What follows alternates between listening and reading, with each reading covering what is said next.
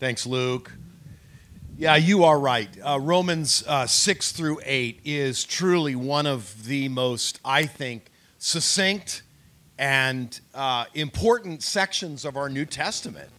My gosh, to be able to articulate what it really means to live a new life in Christ is uh, profound. And Paul does just an outstanding job of, of, of setting the foundation, the base for what it really looks like to live new life. I mean, we all want to live a new life. We want to live the resurrected. I mean, if, if Christ came to bring resurrection life, which we all came out to celebrate several weeks ago for Easter, then how in the world do we live it? I mean, that's what we, want to live into what it is that Christ has given us.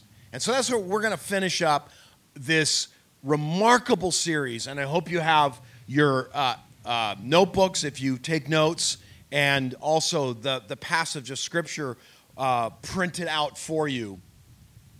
We're going to actually go a little bit further than verse 17, but uh, 12 to 17 is most certainly uh, the, the gist of the section that we're going to look at this morning. Well, let me illustrate what new life in Christ looks like. Let me, let, let's think about this a second as we begin.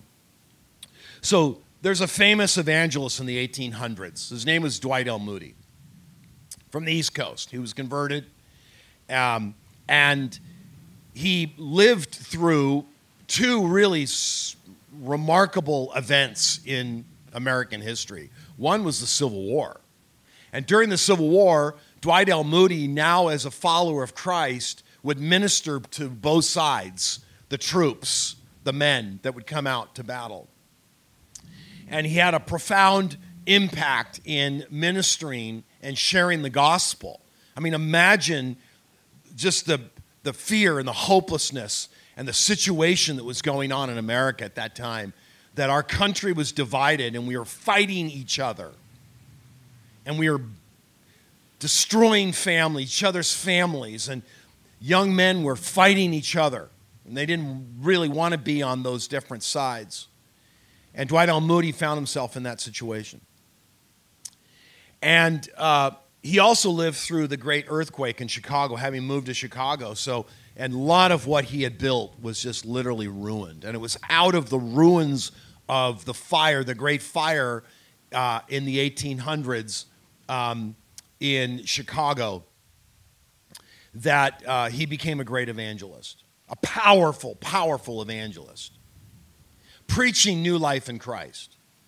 And one day, an atheist challenged him to a debate. And he accepted the challenge. And he agreed. However, there was one condition to this debate. And that one condition is that the atheist needed to produce 10 or more people whose lives had been changed by the ideology of atheism. And then Moody said he would have at least 100 people on the platform who could testify to the fact that the belief, his belief and their belief in Christ had changed their lives from immorality and depravity to lives of integrity and uprightness. He said, I will show you prostitutes and murderers and thieves whose lives have been radically changed by the gospel of Jesus Christ. The atheist not able to produce even one example. He withdrew his offer. The Apostle Paul says in Romans that Paul says, I am not ashamed of the gospel of God, for it is the power of God for salvation to everyone who believes, to the Jew first and also to the Greek. From faith to faith, it is from faith to faith that we believe in God and we receive the righteousness of God and live, live a new life. It's the power of the resurrection. And Paul was the greatest example of a converted life of hatred and anger, murderous thoughts and activities and actions. And his life was changed, radically changed, and set off on a different projection. And you know that. You know the story. And many of us are sitting here this morning going, well, why is that not happening for me? And Romans is helping us understand how. And it begins in Romans chapter 6. We have a great problem. And the problem is sin. It's plastered all over our headlines mass shootings, bank and financial fraud, politicians misrepresenting truth to benefit themselves, leaders showing prejudice, hatred, judgment. Our country, according to Atlantic article, has turned from the belief in God and church attendance to an argument in what is the best ideology, often politically charged. We were discussing in our staff meeting this last week how we will love and accept people of all orientations. And we recognize in the midst of this difficult but necessary conversation of acceptance and love, we are weird. We are truly weird. And we need to recognize we're weird. I mean, I met my wife through a friend that called me a Jesus freak and said, Your wife is also this, you got to meet this girl. She's a Jesus freak too, just like you. And the, we met each other and fell in love, and now we're Jesus freaks together. We are weird. We are totally weird to believe the things that we believe. I mean, think about it. We believe in marriage, we believe in sexual morality and humility and service and financial stewardship, giving our resources to God.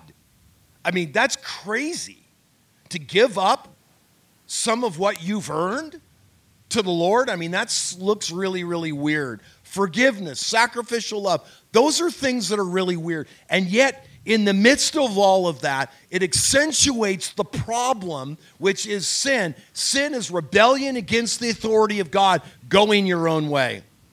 And Romans 6 to 8 is the argument of how we get out of that dilemma, out of that downward cycle. In Romans chapter 6, it tells us that there, the alternative to a life apart from Christ is bleak. It leads to a slavery, it leads to a bondage where you don't want to live this life, but you're consumed by it. You're further, you're drawn further into it, and you just keep going and your life and the outcome of your life is bleak. Unless, of course, you, are, you die and are baptized into Christ and receive a new man, a new nature. Romans 7 says you can't do it on your own. As hard as you try, it's not about effort. It's not a moralism, it's a faith in a relationship that changes your heart, that gives you new motivation, but you can't do it on your own. Romans 8 comes along and says, here's the answer it's the power, the dynamic power of the Holy Spirit. And that's what I'm going to look at this morning. The answer to the problem that the world needs that and what we need is the power of the Holy Spirit. And nothing's going to change until the Jacques Ellul was a French professor, follower of Christ, wrote a book called The Seduction of Christianity. And in The Seduction of Christianity, he's basically essentially said the Christians are not living out their full potential. In fact, he says the subversion is it's it's come about this this development of Christianity in the church has given birth to a society and a civilization, a culture that is completely opposite to what the Bible actually says. I mean, so the way he looks at it is that we have been given a massive and major responsibility in this world. We have within our capability the ability to actually make a culture, to create a culture that God wants, that acknowledges and honors Him. Our lives are supposed to matter in this world. And yet, as Ellul says, is that we have shaped a culture that doesn't look and resemble much like what he reads about in the Bible. And it's our great responsibility. So, how do we do it? Romans 8 is all That's why Romans 8, verse 1 begins There is now no condemnation for those who are in Christ Jesus. You no longer live in a shame based society and mindset. Your identity has been changed. And the way I look at Romans 8 in the first part that Taylor looked at last week is your orientation has changed. We're no longer in condemnation. For the law of the Spirit of life in Christ Jesus has set you free from the law of sin and death.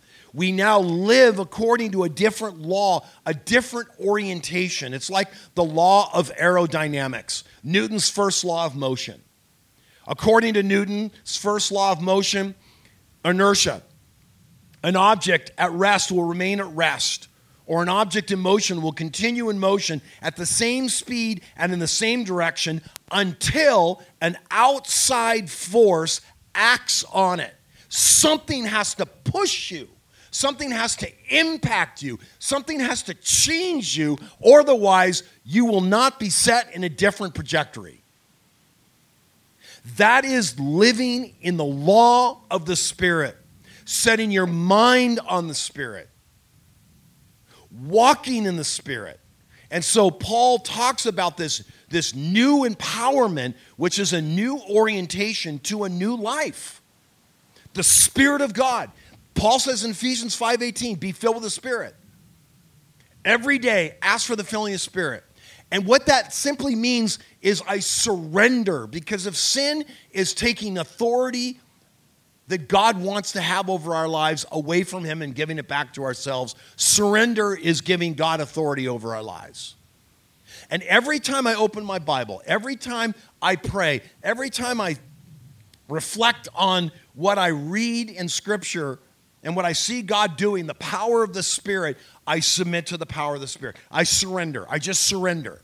And in that surrendering, in that moment of surrender, reading praying, seeking, asking, confessing, the Spirit of God is now the law that guides me. No longer a law of condemnation, no longer a law of death, no longer a law that condemns me, but now a law that frees me. How do you want to live your life? I mean, that's, that's the law of orientation. That's the work of the Spirit of God in Romans chapter 8. We now live in that world, and the more we live in it, the more the Holy Spirit empowers, takes over, takes control. The biggest question in life is who is on the throne of your life? Are you still on the throne of your life? Read through Romans 6 to 8. How is that going to work out for you? Is it going to have a good result? is it going to lead you to what you really want in life, which is the sense of accomplishment and freedom and peace and satisfaction and hope. The things that we really want in our souls, not just momentary pleasure that just vanishes. But the second thing that Paul talks about, and this is what I want to focus on this morning in terms of the power of the Spirit, it's not just an orientation, it's a whole new identity. God has given you an identity, a powerful identity. And I want to dive deep into this identity. In Romans chapter 8, Paul continues about this idea that we aren't to live according to the flesh in verse 12, but we're to live now according to the, the Spirit. We put to death the deeds of the body. We mortify those that old way of life the old desires, we put that to death when we live and are led by the Spirit of God. And then Paul says, and you will know that you are sons of God. For you have not received a spirit of slavery leading to fear again. There's identity. One identity is slavery. But you have received a spirit of adoption as sons by which we cry out, Abba, Father. The Spirit Himself testifies with our spirit that we are children of God. And if children, heirs, and also heirs of God, fellow heirs with Christ, if indeed we suffer with Him, so that we may also be glorified with Him. See what Paul's doing? He's moving from orientation, a new orientation, the law of aerodynamics, where it literally lifts or moves a stationary object, it, it pushes it along. The, the, the way in which an airplane flies is being under, literally under the control of another power. And it's lifted up, and that's, that's, that's you and I in the power of the Spirit. But the second thing that we need to understand, and that's this morning in 12 to 17, is a new identity. You've got to understand who you are before you ever understand the power of the Spirit living and working through your life. There is a relationship between the power of the Spirit and your identity as a follower of Christ. That's what Paul's saying. The only way to experience the Spirit of God alive in you, the Spirit of God, the third person of the Trinity, God Himself in you working, the Spirit is the part of the Trinity that is the power that gives us ability to live out our lives as Christ desires. Is only possible when we understand identity. And I want to look at two things about identity this morning. One is privilege, and the other one is possibility. There's a great privilege. The privilege comes in our sonship or daughtership. And then in verse 18, all the way to 25, he talks about the groanings, that the earth is groaning, and that we, and our bodies are groaning because what is to come has not come yet. And so we're still in this place of waiting for something better to come. And there's a great possibility of future. So let's look at those two things. And the first one is the privilege. And in verse 12 to 17, I'm no longer a slave to sin. I'm a son or daughter of the king by inheritance uh, in the Spirit. And through a process of adoption, you receive the full rights and benefits of being part of a new family. That's what you get. But do we experience that? Do we believe that? Do you really believe that's true of who you are? As Karl Barth, I read quite a bit of Karl Barth this last week. He said, The spirit is the yes from which proceeds the negation or the, neg- the negative knowledge which men have of themselves. So it's the Spirit of God is, is alerting us to the reality that we live in. He says, as negation, the Spirit is the frontier and meaning and reality of human life as affirmation, the Spirit is the new transfigured reality which lies beyond the frontier. So, the new frontier is the Spirit leads us into a new frontier beyond the reality of human life into a whole nother realm. That's what the Spirit of God does on the basis of who you are.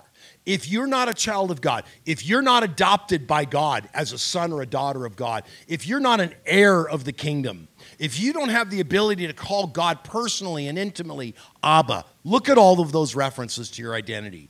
That's who you are. If you do not have that possibility, then the frontier ahead of you is bleak. You cannot look beyond your frontier. And that's what Karl Barth is saying. What lies beyond the frontier is the work of the Spirit in giving you a new identity. You've got to know who you are to live out this empowerment that we have in Christ in our new frontier. Uh, my daughter Brooke and I went to a, a Chris Stapleton concert this, this uh, last Friday night. How many went? I was looking for you. Did anybody else go? I heard a couple other people went. It was a great concert. Phenomenal musician, great story. Um, his wife, his love of his life, was on stage, and he paid honor to her, um, the mother of their five children.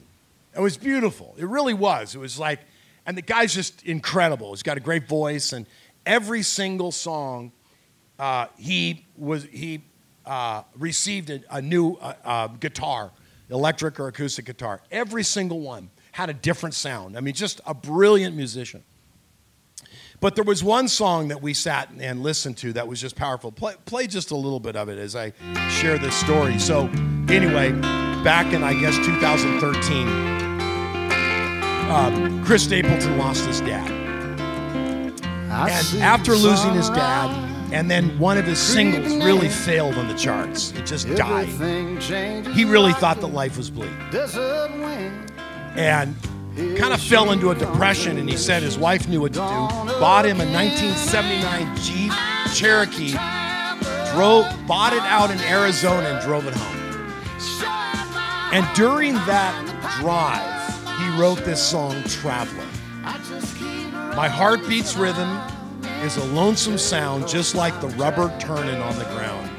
Always lost, nowhere bound. I'm just a traveler on this earth. Sure as my heart's behind the pocket of my shirt, I'll just keep rolling till I'm in the dirt. Because I'm a traveler. I'm a traveler. I couldn't tell you, honey. I don't know where I'm going, but I've got to go. Because every turn reveals some other road, and I'm a traveler. I'm just a traveler. Thanks, Ron. So, beautiful song.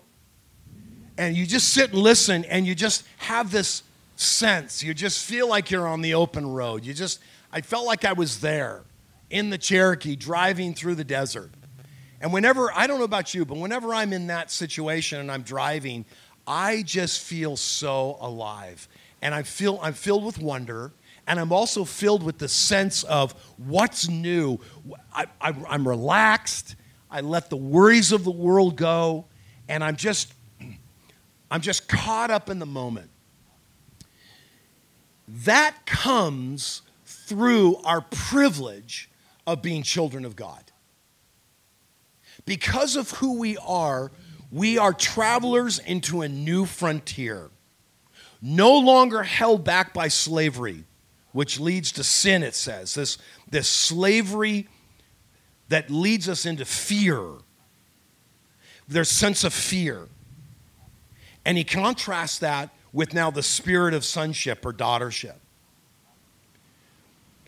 John 18, John 8, 34 says that um, whoever commits sin is a servant of sin. Where does sin originate? A lack of sonship or daughtership.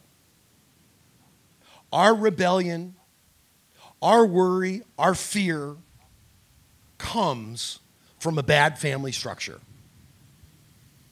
It comes from not having a solid family structure. And God is establishing that family structure. The problems that we see among youth, the challenges, the difficulties, the hardships, and the disasters that we have seen, mass shootings, they all come from bad family structures. Every single one of them. Something happened in the context of adolescence where they did not get a true, solid identity from loving parents. And their life went off course. And in the context of this great fear of not knowing who they really are, they lash out at themselves and others. Let me contrast that with a good family structure. I was at a football game with my family. We had season tickets to the USC football game when I was a kid. My dad was a big USC fan, went to dental school there and taught a little bit. And so we were, we were big, big fans. And um, I was walking alone after a game once, and I was ahead of the group. I don't know how I got separated, but I was walking. I got surrounded by a group of young, they were older than me, boys from the community. And it was frightening. At first, I didn't think anything of it. Never been in that situation. And then all of a sudden, I recognized that they, they had me. They, they were holding onto my arms, going through my pockets, asking my, me if I had money. And they saw my watch and they started taking my watch off. And so they flipped my hand over and they were removing my watch. I was just a kid. And in that moment, I didn't even have a chance to be afraid. because it happened so fast. I look back, and the image that I saw was my father. He had dropped what he was holding, and he was running straight for me at full speed. And I looked into my father's eyes, and I saw a level of anger and rage and concern for me as a son that I'd never seen before. And he was headed right toward me. And so, in that moment, when I saw my father running toward me, I twisted my arm and fell to the ground. And as I twisted my arm, I fell to the ground. I came out of their grip. They no longer had me. And the boys looked back and saw my father running full speed toward me. They scattered. They scattered like a bunch of children, scared little children, because they saw a man coming after him, and he was not about to let anything happen to his son. That is identity. That's the kind of identity you and I have as Paul is trying to help us understand how to live in the power of the Spirit. To have the strength of the Spirit living through us, you need to know you're a son of God, a daughter of God. You did not receive a spirit of slavery, of fear, but you have received the spirit of adoption. Sons by which we cry out, Abba, Father. And when I saw my dad, I saw Abba. I saw Abba. Abba is an intimate word, an affectionate word for God. It's a personal word, it, it means you know Him. It's not only intimacy, but it's also experience and knowledge. You know your dad has you no matter what. That has to be secure in your mind, in your frame of thinking. We are children of God, and of children, heirs heirs to everything now that my father is gone. I've received everything that my father had, but not just material possessions, not just his watch, not just his Italian cashmere black sport coat that I love, and other items, not just pictures of him, but memories that carry me through, that have created an identity of who I am, that enable me to be strong and courageous and powerful in this world. That's who you have. And maybe you don't have a father figure. Maybe you don't have a good father figure. Then maybe you have a mentor, someone in this community that has mentored you that has given you a glimpse into what it looks like to be a child, an adopted child of the kingdom of God, a God who loves you. That has to be firm in your mindset. And Galatians 4 6 tells us the cry of our hearts is to cry Abba. And as Douglas Moo points out in his commentary, Christians have a relationship with God that is like Christ's own relationship with God. Think of that. Think of the implications that your relationship with God is similar to that of Jesus' relationship with God. And notice how Jesus relied on God in his life for his direction, for his encouragement in, during time of discouragement. He looked to the Father we have that kind of relationship. Are we utilizing it? Are we taking it in? Take your phones out for a minute. I just want you to do something. It's a little crazy. Take your phone out, and I want you to take a um, just turn the picture, turn the camera on, and turn it around to yourself, and look into that. And I want you to take a picture of yourself, but I want you to take a picture as you're thinking, as you're thinking of yourself not the way you see yourself, maybe. I'm ashamed. I'm discouraged. I'm really not that important. That I'm probably really low in the totem pole. But I am a child of God. And He made me just the way He made me. I am not perfect. I do not have it all together. But I look into this picture and take a picture of yourself right now. Just hold on to that moment and take that in for a second. And what if you were to see yourself the way God sees you? Would that change anything? I guarantee you what it will do. It will just enliven the power of the Spirit to work in your life like you've never seen it before. The power comes in the identity. Hold on to that a second. One last thing that I want to end with this morning before Lou comes up and leads us into a time of communion is that the Spirit of God not only gives us privilege, but also possibility. Just listen. Listen to the rest of the passage. For I consider that the sufferings of this present age are not worthy to be compared with the glory that is to be revealed to us. For the anxious longing of the creation waits eagerly for the, revel, the revealing of the sons of God.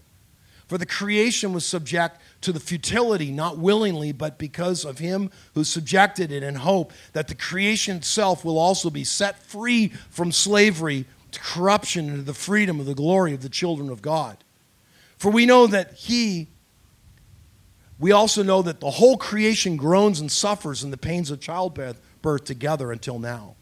And not only this, but I also recognize we ourselves, having been the first fruits of the Spirit, even we ourselves groan within ourselves, waiting eagerly for our adoption as sons, the redemption of our bodies, that is seen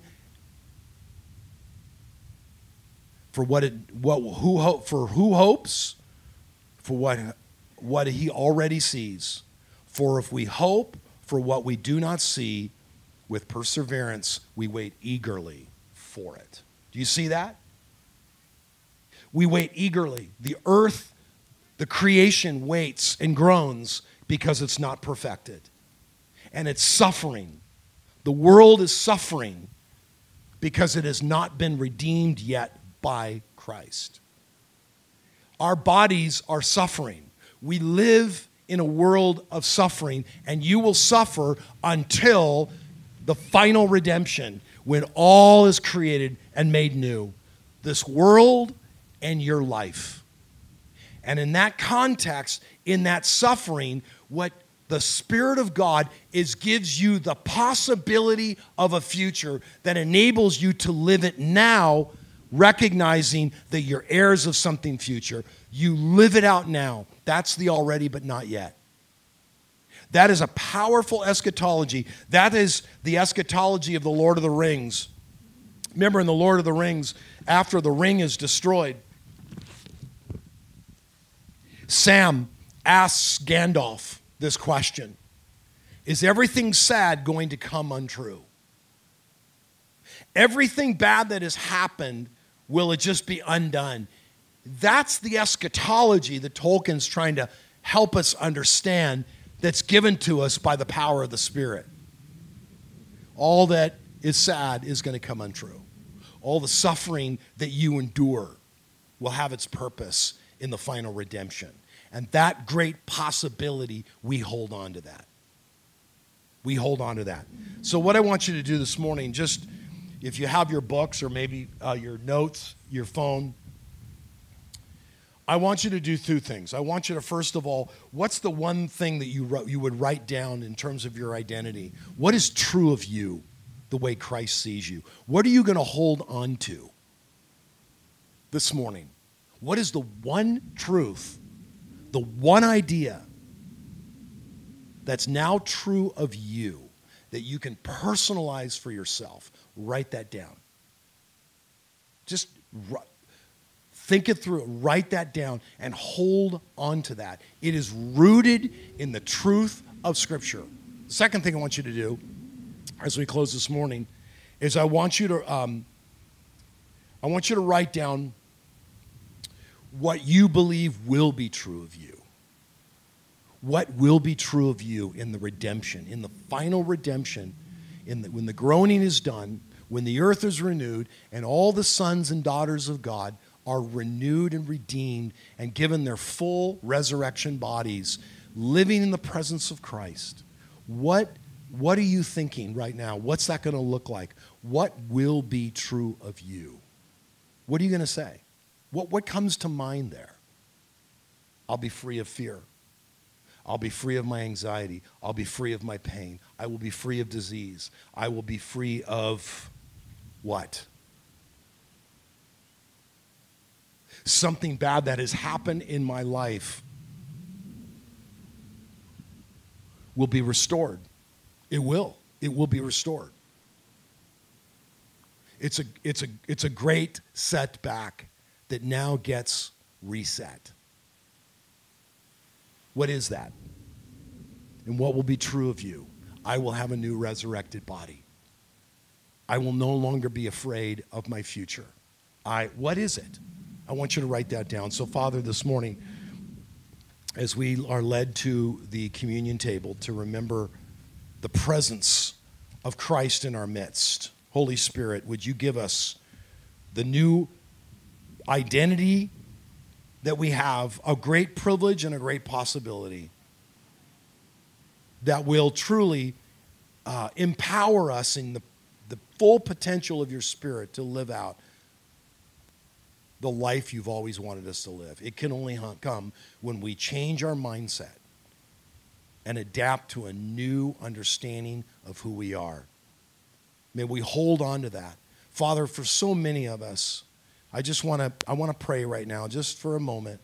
I recognize that for so many of us it's hard for us to grasp this. And, and it seems like when we talk about identity, it comes out, it goes in one ear and out the other. It's so fast. And the minute we get in our cars, we've lost our identity. We've lost our, our, our perspective, Holy Spirit, that you want to give to us.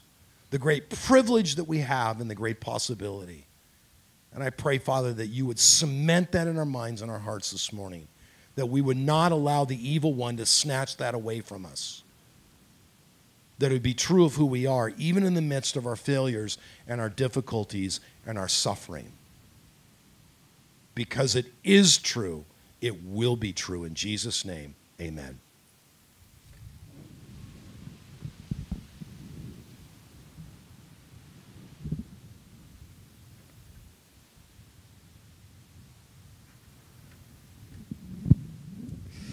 Uh, thanks, Todd, for that and for the word. Um, so, what I'd first like to do is uh, invite you to take your phones out. And that photo that you saw, if you like, can you airdrop that with me so that I can get all those beautiful? It doesn't have to be with me, just someone around you too. I think we need to share those like beautiful selfies.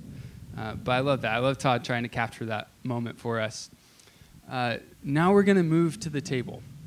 And the table has been in the history of the church, a central element of the church's worship. What we do at the table is huge and significant. This is Christ's presence with us. We remember Christ with us here present. Christ is here with us this morning. And we are changed by this. So, as we've been doing every single week, we want to really bring this truth to life for us. Now, this isn't just some routine thing that we do, but this is something that we see as God's grace, that we remember, that we reflect on God's grace for us, and that His grace transforms us. That as we remember His death, our lives are shaped more into His image, that we would also have our lives be cruciform meaning that we would also have our lives take the shape of Jesus' life in suffering for others in love.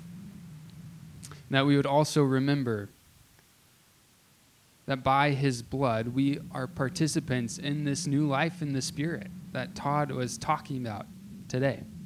As we drink this delicious grape juice, we remember that we are participating in this new life, this resurrected life now, which will be completed in the future. And so we proclaim the Lord's death until he returns in glory. So, this is what I'm going to invite us all to do. Um, so, we're going to go take it and take it with, um, with someone else. Take it with a friend and share with each other that this is Christ's body broken for you and Christ's blood shed for you.